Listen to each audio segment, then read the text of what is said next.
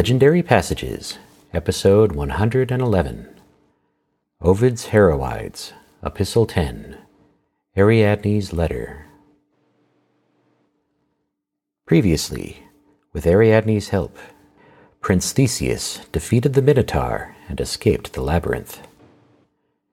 In this passage, Ariadne awakens alone on the island of Naxos, Theseus having abandoned her and sailed away in the night.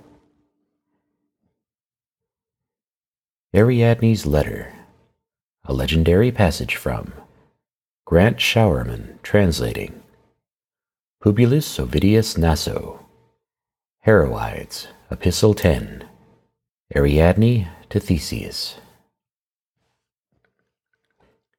Gentler than you I have found every race of wild beasts to none of them could I so ill have trusted as you.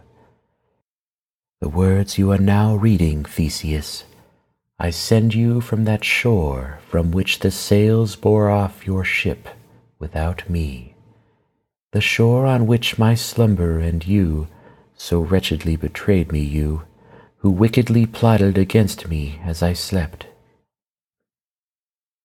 'Twas the time when the earth is first besprinkled with crystal rime, and songsters hid in the branch begin their plaint.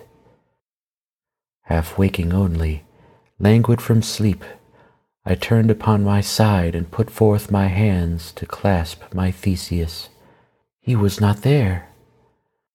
I drew back my hands a second time I made essay, and o'er the whole couch moved my arms. He was not there.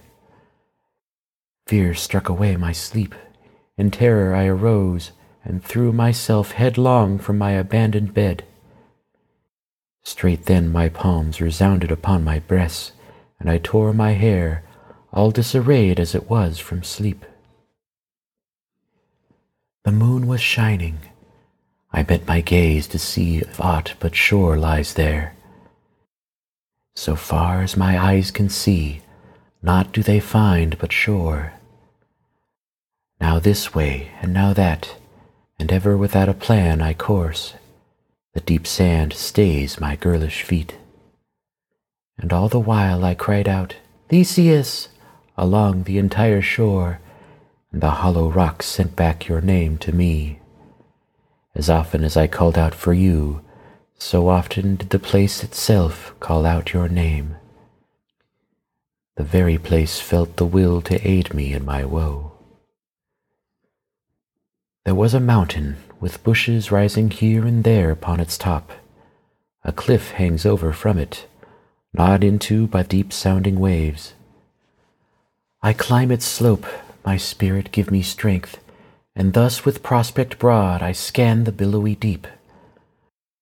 From there, for I found the winds cruel too, I beheld your sails stretched full by the headlong southern gale. As I looked on a sight methought I had not deserved to see, I grew colder than ice, and life half left my body. Nor does anguish allow me long to lie thus quiet. It rouses me, it stirs me up to call on Theseus with all my voice's might. Whither dost fly? I cry aloud. Come back, O wicked Theseus! Turn about thy ship she hath not all her crew. Thus did I cry, and what my voice could not avail, I filled with beating of my breast. The blows I gave myself were mingled with my words.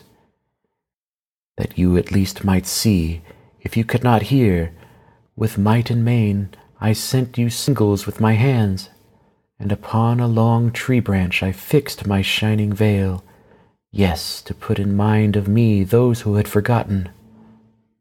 And now you had been swept beyond my vision. Then at last I let flow my tears. Till then my tender eyeballs had been dulled with pain. What better could my eyes do than weep for me when I had ceased to see your sails? Alone, with hair loose flying, I have either roamed about like to a bacchant roused by the Ogygian god, Or, looking out upon the sea, I have sat all chilled upon the rock, as much a stone myself as the stone I sat upon.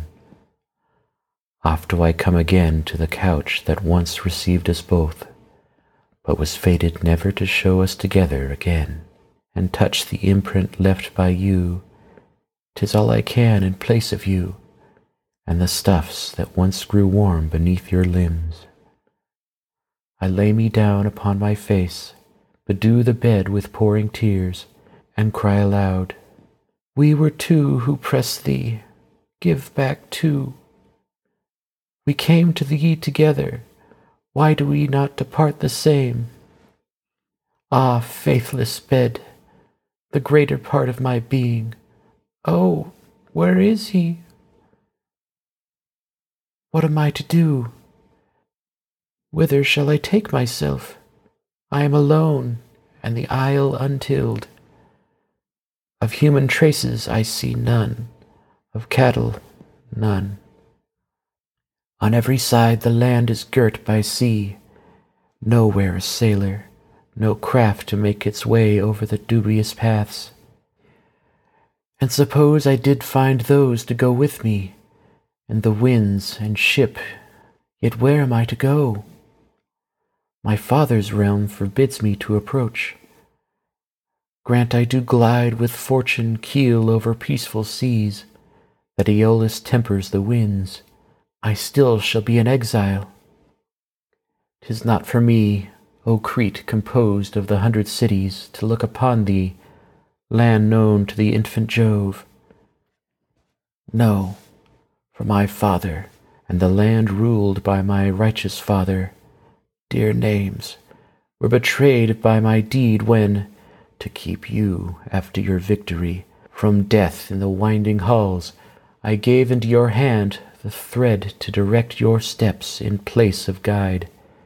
When you said to me, By these very perils of mine, I swear that, so long as both of us shall live, thou shalt be mine. We both live, Theseus, and I am not yours. If indeed a woman lives who was buried by the treason of a perjured mate. Me too you should have slain, O false one, with the same bludgeon that slew my brother. Then would the oath you gave me had been absolved by my death. Now I ponder over not only what I am doomed to suffer, but all that any woman left behind can suffer. There rush into my thought a thousand forms of perishing, and death holds less of dole for me than the delay of death.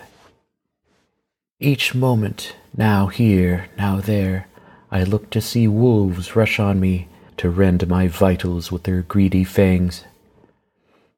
Who knows but that this shore breeds too the tawny lion? Perchance the island harbors the savage tiger as well. They say too that the waters of the deep cast up the mighty seal. And who is to keep the swords of men from piercing my side?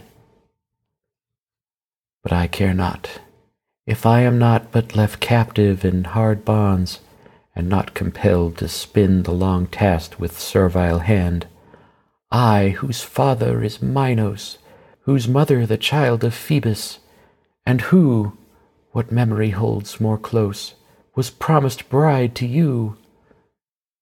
When I have looked on the sea, and on the land, and on the wide stretching shore, I know many dangers threaten me on land, and many on the waters. The sky remains, yet there I fear visions of the gods. I am left helpless, a prey to the maws of ravening beasts, and if men dwell in the place and keep it, I put no trust in them. My hurts have taught me fear of stranger men. Oh, that Androgeus were still alive! and that thou, O Cecropian land, hadst not been made to atone for thy impious deeds with the doom of thy children. And would that thy uprised right hand, O Theseus, had not slain with knotty club him that was man in part, and in part bull. and I had not given thee the thread to show the way of thy return, thread oft caught up again and passed through the hands led on by it. I marvel not, ah no, if victory was thine, and the monster smote with his length the Cretan earth. His horn could not have pierced that iron heart of thine. Thy breast was safe, even didst thou not to shield thyself. There bearest thou flint, there bearest thou adamant, there hast thou a Theseus harder than any flint. Ah, cruel slumbers, why did you hold me thus inert? Or, better had I been weighed down once and for all by everlasting night. You too were cruel, O winds, and all too well prepared, and you breezes, eager to start my tears. Cruel the right hand that has brought me and my brother to our death, and cruel the pledge, an empty word, that you gave at my demand. Against me conspiring were slumber, wind, and treacherous pledge, treason threefold against one maid. Am I then to die, and, dying, not behold my mother's tears? And shall there be no one's finger to close my eyes? Is my unhappy soul to go forth into stranger air? And no friendly hand compose my limbs and drop them on the unguent dew? Are my bones to lie unburied, the prey of hovering birds of the shore? Is this the entombment due to me for my kindnesses?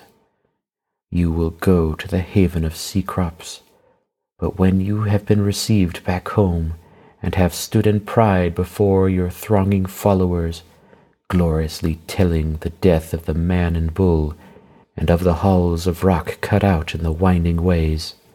Tell, too, of me, abandoned on a solitary shore, for I must not be stolen from the record of your honors. Neither is Aegeus your father, nor are you the son of Pittheus's daughter Aethra. They who begot you were the rocks and the deep. Ah, I could pray the gods that you had seen me from the high stern. My sad figure had moved your heart. Yet look upon me now, not with eyes, for with them you cannot, but with your mind, clinging to a rock all beaten by the wandering wave. Look upon my locks, let loose like those of one in grief for the dead, and on my robes, heavy with tears, as if with rain. My body's a quiver like standing corn struck by the northern blast, and the letters I am tracing falter beneath my trembling hand. Tis not for my desert, for that has now come to naught, that I entreat you, that no favor be due for my service. Yet neither let me suffer for it. If I am not the cause of your deliverance, yet neither is it right that you should cause my death.